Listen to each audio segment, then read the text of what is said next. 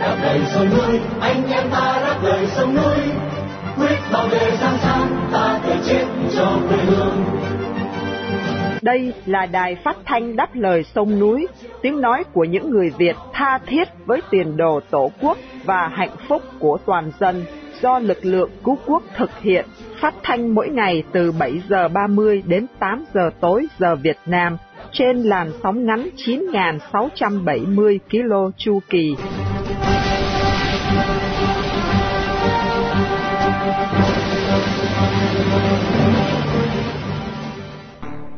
Minh Nguyệt xin kính chào quý thính giả. Hôm nay thứ Tư, ngày 21 tháng 2 năm 2024, cũng là buổi phát thanh lần thứ 4666 của Đài Đáp Lời Sông Núi. Mở đầu chương trình như thường lệ là phần tin tức. Sau phần tin tức, phóng viên Hồng Phúc có buổi hội thoại với bác sĩ Đỗ Văn Hội. Giữa chương trình là chuyên mục Đất nước đứng lên với bài viết của Dương Tường, chính sách thu hút trọng dụng nhân tài của Nguyễn Phú Trọng.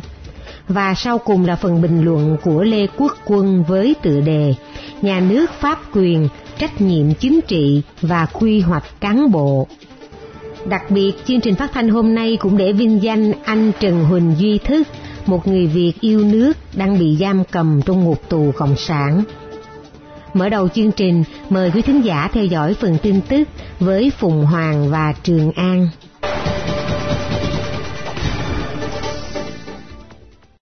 Hai gia đình tù nhân lương tâm bị công an sách nhiễu. Trong khi hai nhà đấu tranh Bùi Văn Thuận và Bùi Tuấn Lâm đang thọ án tù trong trại giam, thì vợ con họ ở bên ngoài liên tục bị nhà chức trách địa phương sách nhiễu và gây khó khăn trong việc mưu sinh. Bà Trịnh Thị Nhung, vợ tù nhân lương tâm Bùi Văn Thuận, bị công an thị xã Nghi Sơn, tỉnh Thanh Hóa tra hỏi về trang Facebook Nhung Trịnh. Vào sáng 16 tháng 2, công an đã triệu tập bà Nhung lên đồn làm việc. Tuy nhiên, giấy mời do trưởng công an phường ký không ghi rõ nội dung làm việc. Bà Nhung cho biết trong buổi làm việc, bà khẳng định cá nhân không sử dụng trang Facebook nêu trên. Cần biết là trang này chỉ mới được lập ra trong vài ngày qua và có hai bài viết bị cáo buộc lợi dụng quyền tự do dân chủ. Bà cho biết trong thời gian 5 ngày, từ ngày 15 tháng 2, có nhiều người lạ mặt đến canh gác gần nhà cả ngày lẫn đêm và đi theo mỗi khi bà có việc đi ra ngoài. Trong khi đó, tù nhân lương tâm Bùi Tuấn Lâm, người được biết đến với biệt danh Thánh Sắc Hành, bị bắt vào ngày 7 tháng 9 năm 2022 với cáo buộc tuyên truyền chống chế độ. Vào năm sau, ông bị kết án 5 năm 6 tháng tù giam và đang thọ án ở trại tù Xuân Lộc. Sau khi ông bị bắt, thì quán bún bò ở thành phố Đà Nẵng đã bị đóng cửa. Bà Lê Thanh Lâm, vợ ông phải bán hàng trực tuyến một số mặt hàng như sông biển, mít sấy và xì dầu đóng chai. Trên sản phẩm có dán nhãn ghi rõ ủng hộ tù nhân lương tâm Bùi Tuấn Lâm. Vào ngày 2 tháng 2, công an ập vào nhà, lập biên bản rồi thu giữ hàng hóa với lý do bán hàng lậu. Ngày 19 tháng 2, bà Lâm bị phạt vạ một triệu rưỡi đồng với cáo buộc bán hàng không hóa đơn. Bà Lâm cho rằng công an Đà Nẵng đang trấn áp bà và ba con nhỏ. Brazil ngừng nhập cảng cá rô phi Việt Nam vì vi khuẩn TUV. Cá rô phi Việt Nam từ ngày 14 tháng 2 sẽ không được nhập cảnh vào thị trường Brazil cho đến khi giới chức nước này có kết luận về vi khuẩn TUV. Thông vấn xã Việt Nam loan tin trên vào hôm 20 tháng 2 trích dẫn thông báo qua Cục Chất lượng thuộc Bộ Nông nghiệp Việt Nam. Cục này cho biết là vào ngày 14 tháng 2 đã nhận được văn thư của Bộ Nông nghiệp Brazil về quyết định ngưng nhập cảng cá rô phi cho đến khi có thông báo mới. Hiệp hội xuất cảng thủy sản Việt Nam cho biết tổng kim ngạch cá rô phi xuất cảng của Việt Nam trong năm 2023 chỉ đạt hơn 6 triệu Mỹ Kim, giảm 42% so với năm trước. Trong năm 2023, khối Âu Châu tiếp tục là thị trường nhập cảng nhiều nhất cá rô phi của Việt Nam. Với Hòa Lan nhập cảng gần một nửa, tổng kim ngạch xuất cảng cá rô phi vào Âu Châu năm 2023 là khoảng 2 triệu Mỹ Kim, giảm 34% so với năm 2022. Thị trường Mỹ vào năm 2023 nhập cảng 1 triệu Mỹ Kim cá rô phi Việt Nam, giảm 71% so với năm 2022.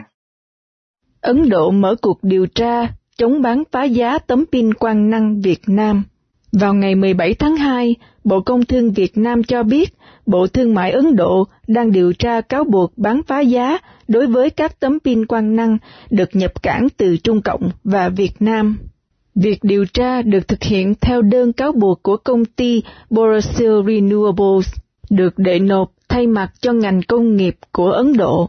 Công ty này đã đưa ra nhiều bằng chứng ban đầu chứng minh việc bán phá giá và gây thiệt hại cho ngành sản xuất trong nước. Nếu việc bán phá giá được xác định, Bộ Thương mại Ấn Độ sẽ đề nghị áp thuế chống bán phá giá đối với sản phẩm này.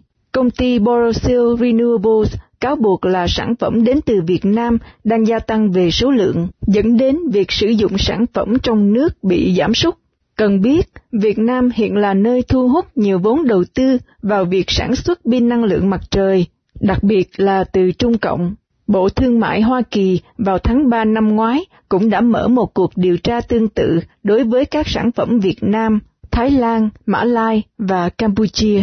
Bộ Thương mại Hoa Kỳ đã đưa ra kết luận là hãng sản xuất tấm pin quang năng của Trung Cộng có tên Trina Solar và bốn công ty sản xuất pin quang năng khác của Trung Cộng đã sử dụng nhà máy ở Thái Lan và các nước khác trong khu vực Đông Nam Á để lẩn tránh thuế trừng phạt của Hoa Kỳ. Philippines tuần tra trên không với Hoa Kỳ Trong một hành động chắc chắn gây tức giận cho Trung Cộng, một quan chức Philippines hôm 20 tháng 2 nói rằng cuộc tuần tra chung trên không của Philippines với Mỹ nhằm mục đích bảo vệ lãnh thổ và lợi ích quốc gia ở Biển Đông. Sau khi Trung Cộng cáo buộc Philippines là khuấy động rắc rối, các chiến đấu cơ của Philippines và một máy bay ném bom của Mỹ đã cùng nhau bay qua Biển Đông vào hôm 19 tháng 2. Hơn một tuần sau khi hải quân hai nước tổ chức các cuộc tập trận chung trên biển trước những căng thẳng về tranh chấp chủ quyền trong khu vực. Vì quan chức Phi, ông Sussex Trinidad cho biết là cuộc tuần tra chung này nhằm tăng cường khả năng tương tác của cả hai bên và nâng cao khả năng của không quân Philippines trong việc thực hiện nhiệm vụ bảo vệ chủ quyền và lợi ích quốc gia. Quân đội Trung Cộng trước đó đã cáo buộc Philippines là khuấy động rắc rối bằng cách tiến hành tuần tra trên không chung với các nước và sau đó công khai thổi phồng chuyện đó. Bộ Tư lệnh Quân khu miền Nam Trung Cộng cho biết đã tổ chức các lực lượng hải quân và không quân để giám sát chặt chẽ cuộc tập trận chung vào hôm ngày 19 tháng 2. Mối quan hệ của Philippines với Trung Cộng đã xấu đi trong năm qua, vào thời điểm Manila đang mở rộng mối quan hệ quốc phòng lâu đời với Hoa Kỳ dưới thời Tổng thống Ferdinand Marcos Jr. Ông Trinidad cho biết là nước Phi hy vọng sẽ thực hiện nhiều hoạt động hàng hải chung hơn với đồng minh và các đối tác cùng chí hướng để duy trì hòa bình ở Ấn Độ Dương và Thái Bình Dương.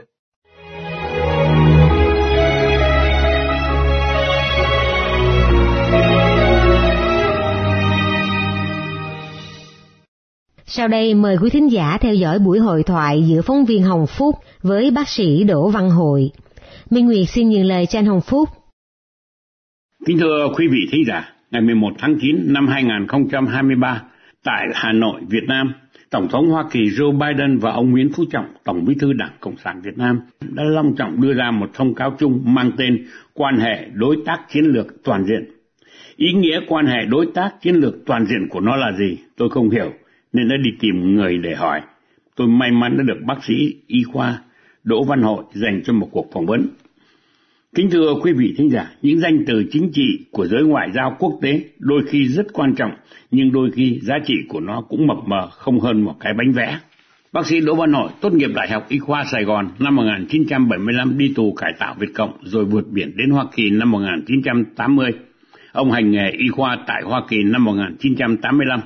Ông nguyên là Chủ tịch Hội đồng chấp hành Cộng đồng Người Việt Quốc gia Liên bang Hoa Kỳ và hiện là Tổng Thư ký Hội đồng Liên kết Quốc nội Hải ngoại Việt Nam. Và bây giờ, xin mời quý vị cùng tôi nghe bác sĩ Đỗ Văn Hội định nghĩa quan hệ đối tác chiến lược toàn diện là gì và mục đích của nó ra sao. Thưa chúng tôi là Hồng Phúc của Đài Phát thanh Đáp Lời Sông Núi xin được trân trọng kính chào bác sĩ Đỗ Văn Hội từ Florida. Vâng, xin à, chào ký giả à, Hồng Phúc và à, kính chào tất cả quý thính giả của Đài Đáp Lời Sông Núi. Nhân dịp đầu năm xin kính chúc quý quý thính giả được dồi dào sức khỏe, an khang và thịnh vượng. Dạ, chúng tôi cũng xin được kính chúc bác sĩ sức khỏe dồi dào. Cầu gì được nấy thưa bác sĩ. À, dạ thưa bác sĩ, trước hết chúng tôi xin bác sĩ vui lòng giải thích sơ lược cho nghe cái định nghĩa là quan hệ đối tác chiến lược toàn diện được hiểu như thế nào thưa bác sĩ? À, vâng thưa anh cũng như là thưa quý uh, thính giả thì trước hết chúng ta giải thích theo cái từ ngữ à, quan hệ thì có nghĩa là liên hệ tương quan với nhau tiếng Anh kêu là relation. Và đối tác thì tức là hợp tác cộng tác tiếng Anh là partnership. Và cái chiến lược thì có nghĩa là phương hướng có kế hoạch phát triển lâu dài. À, tiếng Anh là ờ, strategic khác với lại cái cái cái cái, cái chữ kêu là chiến thuật tức là tactic tức là chỉ có uh, cục bộ mà thôi. Và còn toàn diện thì có tính cách là bao quát uh, toàn diện là comprehensive. Uh, quan hệ đối tác chiến lược toàn diện là đó là một cái sự liên hệ hợp tác có tính chiến lược kế hoạch lâu dài trong tất cả mọi lĩnh vực của một quốc gia. Thì uh, năm 2013 đó là dưới thời tổng thống Obama và ông Trương Tấn Sang thì Hoa Kỳ và Việt Nam đã có cái quan hệ đối tác toàn diện nhưng hiện nay thì là gia tăng là toàn diện và kêu là chiến lược à, thưa quý vị À, thưa bác sĩ, vậy thì mục đích của cái việc nâng cấp mà chiến lược toàn diện này là gì giữa hai phía Việt Nam Cộng sản và Mỹ? Xin bác sĩ vui lòng cho nghe một vài lĩnh vực ạ. À, vâng, tôi uh, có thể là thưa quý thính giả thì theo cái nguyên văn của thông cáo chung đó, ngày 11 tháng 9 năm 2023 à, được à, phổ biến ở tại Hà Nội giữa Tổng thống à, Biden và Tổng bí thư Cộng sản Việt Nam là ông Nguyễn Phú Trọng. Thì mục đích của quan hệ này là nhằm vì mục tiêu hòa bình hợp tác và phát triển bền vững. Và Hoa Kỳ cũng nói rõ là nói rõ là Hoa Kỳ ủng hộ một nước Việt Nam vững mạnh độc lập thịnh vượng và kiên cường. Thì theo tôi nghĩ là Việt Nam cũng muốn như vậy. À, bởi vì sự khó khăn nội bộ cũng như là khó khăn về kinh tế à, cũng như là ở trong vùng thì có lẽ là Việt Nam cũng cần cái sự mà à, tăng cường cái sự quan hệ đối với lại Hoa Kỳ.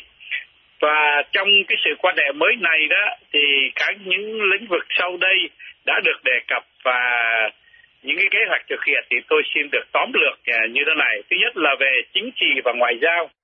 Chúng ta biết là tiếp tục các cái mối quan hệ chính trị ngoại giao trước đây và xây dựng cái tăng cường cái sự tin cẩn tin cậy chính trị chính trị lẫn nhau và thiết lập các cái cơ chế đối thoại thường niên giữa bộ bộ trưởng ờ, bộ ngoại giao Việt Nam và Hoa Kỳ và gia tăng cái sự uh, liên hệ quan hệ giữa hai chính phủ các đảng chính trị và quốc hội để trao đổi kinh nghiệm thực tế của mỗi nước và tạo điều kiện thuận lợi cho các cơ sở ngoại giao và lãnh sự về nhân sự vân vân về vấn đề hợp tác kinh tế thương mại và đầu tư có lẽ là vấn đề này là quan trọng.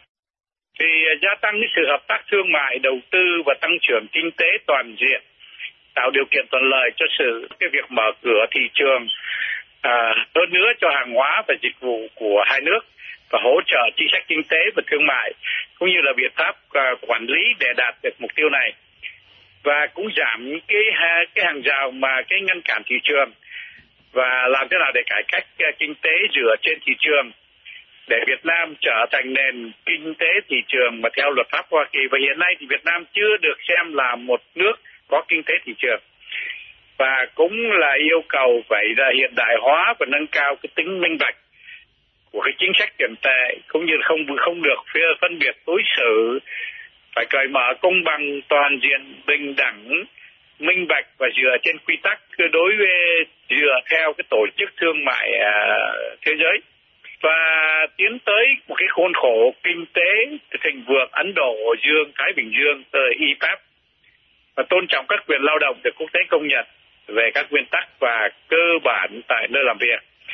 Và phải là cái quyền sở hữu trí tuệ và về hàng không và hỗ trợ Việt Nam sản xuất phát triển cơ sở hạ tầng vật chất và kỹ thuật số, chất lượng cao, cái này quan trọng lắm.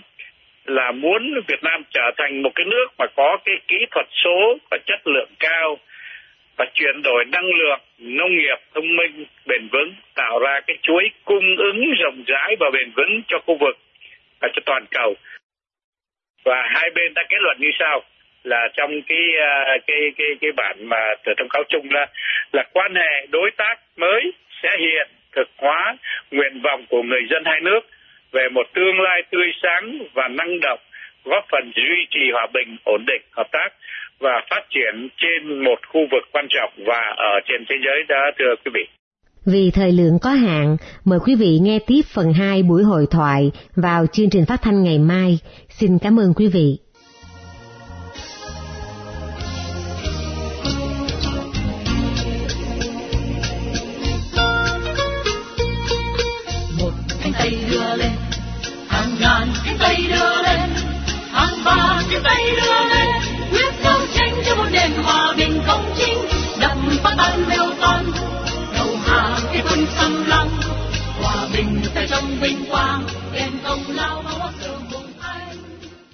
Kính thưa quý thính giả, dưới chế độ độc tài toàn trị của Đảng Cộng sản Việt Nam, thành phần lãnh đạo quốc gia chỉ toàn là bè lũ đảng viên nòng cốt, tuyệt đối trung thành với đảng và con cháu của chúng.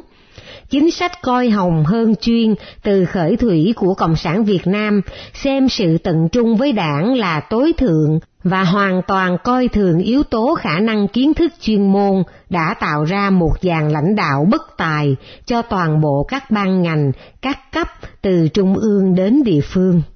Độc quyền cai trị của đảng Cộng sản phản dân hại nước, do vậy chính là nguyên nhân khiến cho đất nước ngày càng tụt hậu trong suốt 80 năm qua. Đã đến lúc dân tộc phải bừng tỉnh cùng đất nước đứng lên, xóa bỏ chế độ cộng sản vô tri ngu muội để cứu nguy Giang Sơn đang trên bờ vực thẳm. Để tiếp nối chương trình phát thanh tối hôm nay, mời quý thính giả theo dõi bài viết của Dương Tường với tựa đề Chính sách thu hút trọng dụng nhân tài của Nguyễn Phú Trọng trong tiết mục Đất nước đứng lên qua sự trình bày của Khánh Ngọc. lên bên nhau và cùng sát vai bên nhau thề nguyện quyết vung tay cao quyết đấu tranh những khi nào đạt thành mong ước phần nước trong tay ta là quyền của quân dân ta đoàn kết quê hương ta trăm năm yêu đi khắp hà.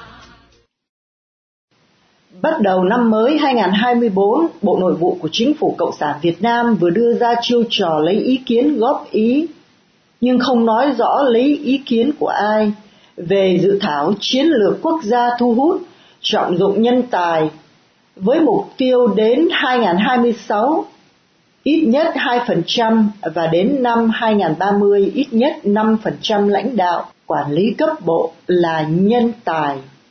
Ngay lập tức chiêu trò này được đăng tải, dân tình ngạc nhiên phải thốt lên. Hóa ra từ trước đến nay toàn bộ cán bộ lãnh đạo, quản lý cấp bộ, cấp trung ương chỉ toàn những kẻ bất tài.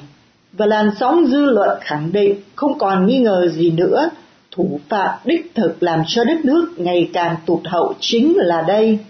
Đó là những kẻ bất tài đang quản lý điều hành đất nước qua sự kiện này, giới cầm quyền Cộng sản Ba Đình tự thú nhận gần 80 năm qua bộ máy quản lý, điều hành đất nước vẫn đang vắng bóng những nhân tài phụng sự đất nước và đến nay khi những kẻ bất tài vô học trèo lái đưa đẩy đất nước đang vượt đà vượt thẳm buộc tức khắc phải tính đến các giải pháp cứu vãn tình thế rước đuốc đi tìm nhân tài chung tay xây dựng đất nước nhưng đã quá muộn khi mà nhân tài của đất nước cả một thời gian dài đằng đẵng đã không những không được trưng dụng mà còn hát hối, coi rẻ và tìm cách triệt hạ. Và tất cả họ đã quay lưng lại với chế độ độc tài đảng trị. Trong số những nhân tài của đất nước, phần lớn đã tìm cách ra nước ngoài định cư làm việc, số ít còn lại ở trong nước ẩn mình mưu sinh cuộc sống. Đến nay các thế hệ con cháu của những người rời bỏ đất nước, họ đã ổn định cuộc sống lâu dài và được nước sở tại trọng vọng. Số người này sẽ vĩnh viễn không bao giờ trở về cộng tác với cộng sản, bởi sự hận thù chưa thể nguôi ngoai khi kẻ gây nên tội ác không những chưa bao giờ có một lần sám hối, mà còn thường xuyên vỗ ngực tự hào, khoét sâu nỗi đau của kẻ thất trận phiêu bạt đất khách quê người. Tương tự số ít ở lại trong nước tất cả cũng đã ổn định bổn phận, bởi họ là những người hiểu biết, có năng lực tổ chức cuộc sống và chẳng bao giờ cộng tác, góp sức cống hiến cho cộng sản. Câu hỏi đặt ra, vì sao đến nông nỗi gần 80 năm qua, giới cầm quyền Cộng sản Hà Nội không có quyết sách hữu hiệu để trưng dụng, đào tạo, bồi dưỡng, thu hút nhân tài. Vì từ lãnh tụ cho đến các tầng lớp lãnh đạo của chế độ Cộng sản, tất cả bọn này là một tập hợp những người vô sản, đứng lên cướp chính quyền và lập nên chế độ độc tài đảng trị. Đó là bao gồm những người lao động, không có đầu óc tổ chức cuộc sống, là những người làm ít ăn nhiều, bóc ngắn cắn dài nên bị rớt xuống hàng ngũ những người vô sản. Cướp được chính quyền, họ trở thành những người lãnh tụ điều hành xã hội và do không có kiến thức để điều hành quốc gia nên đất nước ngày càng tụt hậu so với các nước trong khu vực và trên toàn thế giới. Những nhân tài không thể có chân trong chính quyền của giai cấp vô sản, bởi sự đố kỵ của những người vô học dẫn đến vô văn hóa, tầm nhìn thiển cận, ghen tị và tìm cách triệt hạ người tài để chúng thỏa sức tự tung tự tác. Gần 80 năm là quãng thời gian dài để sản sinh, tạo ra những thế hệ tuổi trẻ có đức tài phụng sự đất nước, nhưng dưới chế độ cộng sản ở Việt Nam thì đến ngày nay vẫn bằng không. Đó là vì cơ chế chính sách của giới cầm quyền cộng sản chỉ chủ trương đào tạo những con em của những lãnh đạo trong bộ máy cầm quyền, không có chủ trương tìm kiếm nhân tài của những người thuộc thành phần khác. Trong khi đời ông, đời bố của những lớp con cháu giới lãnh đạo cộng sản về bản chất là lưu manh, lười lao động, không học hành, nên lấy đâu ra huyết thống, gen thông minh di truyền cho đời sau. Nguyễn Phú Trọng làm ra vẻ cầu thị thiên hạ để chiến hưng đất nước, ảo tưởng qua mặt được dư luận, thu hút được những nhân tài cộng tác với chế độ để cứu nguy Giang Sơn đang bên bờ vực thẳm. Nhưng cả dân tộc này đã bừng tỉnh sau đêm dài u mê gần 80 năm qua và chế độ cộng sản phải được thay thế. Đài phát thanh đáp lời sông núi Quý thính giả đang nghe chương trình phát thanh Đáp lời sông núi do lực lượng cứu quốc thực hiện từ ngày 15 tháng 5 năm 2011. Thính giả khắp nơi có thể nghe chương trình phát thanh trên YouTube, Facebook và website radio đáp lời sông núi viết tắt.com. Thính giả tại Hoa Kỳ có thể nghe đài qua số điện thoại 1425 585 1550 hoặc 1605 781 9802.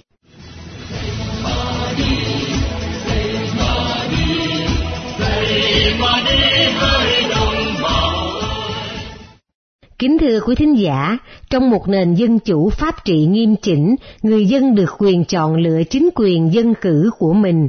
Dưới pháp chế xã hội chủ nghĩa, Đảng Cộng sản Việt Nam cướp quyền bầu cử của nhân dân và nắm quyền lực vĩnh viễn. Mời quý thính giả nghe phần bình luận của luật sư Lê Quốc Quân với tựa đề Nhà nước pháp quyền, trách nhiệm chính trị và quy hoạch cán bộ sẽ được Vân Khanh trình bày để kết thúc chương trình phát thanh của Đài Đáp Lời Sông Núi tối hôm nay. Theo giải thích của Tòa án Hoa Kỳ, thì nhà nước pháp quyền, tức rule of law, là một khái niệm chính trị, pháp lý để chỉ một loại hình thức nhà nước mà quyền lực của nó bị hạn chế bởi pháp luật, với mục tiêu là để bảo vệ quyền lợi và tự do cơ bản của công dân. Nguyên tắc quan trọng nhất của nhà nước pháp quyền là sự thượng tôn luật pháp, nhưng mục đích cuối cùng là để bảo vệ người dân. Trong khi đó, các học giả Việt Nam vẫn loay hoay chưa thống nhất được chữ rule of law là pháp quyền hay nhà nước pháp quyền. Rắc rối hơn, Trung Quốc và Việt Nam còn phát triển khái niệm pháp quyền xã hội chủ nghĩa, mặc dù chưa biết cụ thể chủ nghĩa xã hội thực sự là gì. Nhưng cái đuôi xã hội chủ nghĩa này gắn liền vào nền kinh tế thị trường và nhà nước pháp quyền, đã làm cho nhiều học giả vò đầu bứt tai mà vẫn không thể nào giải quyết rốt ráo trên lý thuyết. Và thực tế, bởi vì nó là một sự áp đặt bằng ý chí của đảng cầm quyền. Trong nhà nước pháp quyền thì pháp luật là cao nhất, nhưng trong các nhà nước độc tài thì quyền lực của đảng cầm quyền là cao nhất. Đối với hầu hết các quốc gia, hiến pháp là văn bản có hiệu lực pháp lý tối cao, ràng buộc và nhốt nhà nước lại trong khuôn khổ. Thế nhưng hiến pháp các nước độc tài thường trao quyền lãnh đạo nhà nước cho đảng cầm quyền. Khoản 1 điều 4 Hiến pháp Việt Nam năm 2013 quy định, Đảng Cộng sản Việt Nam là lực lượng lãnh đạo nhà nước và xã hội. Vì trao quyền lãnh đạo toàn bộ cho đảng, mà nhà nước ở dưới đảng, hay ít nhất là không thể đứng trên đảng. Điều này được minh chứng khi đảng liên tục nhắc câu đảng lãnh đạo, nhà nước quản lý và nhân dân làm chủ. Tổng bí thư Nguyễn Phú Trọng cũng đã khẳng định rằng hiến pháp là văn bản pháp lý bậc nhất sau cương lĩnh đảng. Thực tế, pháp luật chỉ là một biện pháp, một công cụ bổ sung mà đảng sử dụng song song với nhiều biện pháp khác để quản lý nhà nước và xã hội, trong đó có trách nhiệm chính trị. Vậy, trách nhiệm chính trị là gì? Cho đến nay, chưa có một định nghĩa rõ ràng về trách nhiệm chính trị, nhưng theo bài viết trên tạp chí Xây dựng đảng, thì trách nhiệm chính trị là trách nhiệm trước cử tri và được xác lập trên sự tín nhiệm. Đọc quy định gồm có bốn điều này, đặc biệt là ở điều 2 và điều 3. Chúng ta thấy giống như một văn bản tôn giáo mang tính răng dạy hoặc đơn thuần về vấn đề đạo đức, lương tâm hơn là một văn bản pháp quy của một đảng cầm quyền trong một nhà nước đang được gọi là pháp quyền. Vấn đề nghiêm trọng ở chỗ là nó đang được sử dụng rất rộng rãi cho hầu hết công chức trong bộ máy nhà nước, quản lý toàn bộ nhân dân. Điều này rất nguy hiểm vì quản trị một quốc gia khác hẳn với việc tổ chức một sàn đấu được so găng trong bóng tối.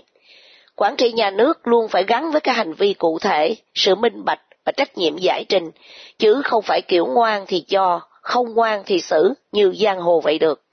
Nhân dân thực sự hoàn toàn không hiểu được những điều gì đã xảy ra đối với những cá nhân mà trước đó đảm bảo rất tốt, rất tín nhiệm, thế nhưng sau đó thì chịu kỷ luật, mà chỉ có cảm giác làm càng to thì càng được ưu ái, và cứ thôi chức là ghê gớm lắm rồi, trong khi một nguyên tắc cơ bản của pháp quyền là bình đẳng trước pháp luật.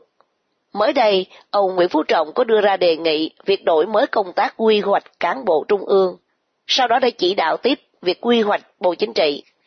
Ngày 11 tháng 2 năm 2024, nhiều báo chí lại đưa tin tiếp tục việc đảng chỉ đạo quy hoạch nguồn cán bộ ứng cử đại biểu quốc hội khóa 16.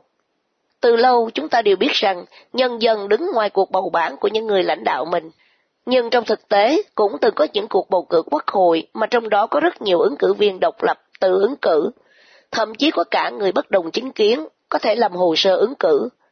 Tiếc rằng với xu hướng ngày càng đề cao đến việc trách nhiệm chính trị thay vì đẩy mạnh cải cách tư pháp và xây dựng nhà nước pháp quyền, nhân dân Việt Nam ngày càng bị gạt ra khỏi mọi cuộc chơi chính trị. Ngược lại, một xu hướng tổ chức nhà nước tập quyền kiểu phong kiến thời hiện đại được dựa trên uy tín cá nhân đang quay trở lại. Đây là một điều hết sức nguy hiểm cho tương lai của Việt Nam, bởi vì minh quân thì ít, mà hôn quân thì nhiều.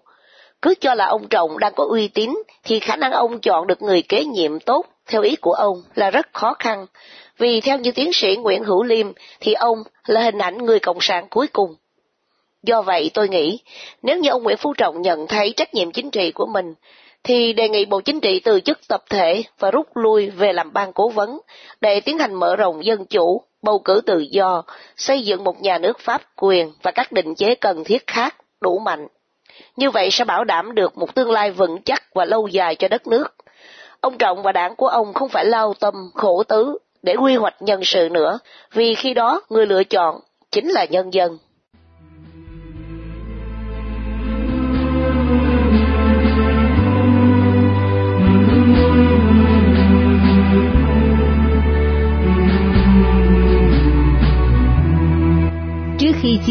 Trong buổi phát thanh tối nay, kính mời quý thính giả cùng đài đáp lời sông núi nhớ đến anh Trần Huỳnh Duy Thức, sinh năm 1966, bị bắt ngày 24 tháng 5 năm 2009 với bản án 16 năm tù giam. Một người Việt đang bị nhà cầm quyền Cộng sản giam cầm trong ngục tù vì lòng yêu nước, lẽ phải và sự đóng góp tích cực vào tiến trình dân chủ hóa Việt Nam.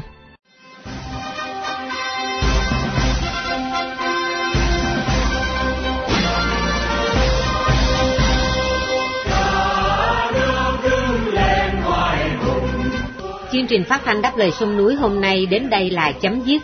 Hẹn gặp lại quý thính giả trong chương trình tối mai vào lúc 7 giờ 30. Mọi ý kiến và thắc mắc xin liên lạc với ban biên tập của Đài Phát thanh Đáp lời sông núi tại địa chỉ liên lạc chấm đáp lời sông núi viết tắt at gmail.com hoặc địa chỉ tại Hoa Kỳ Radio Đáp lời sông núi PO Box 612882 San Jose, California 95161, điện thoại 408 663 9860. Cảm ơn quý thính giả đã theo dõi chương trình. Chúc quý vị một đêm thật bình an. Xin mến chào tạm biệt.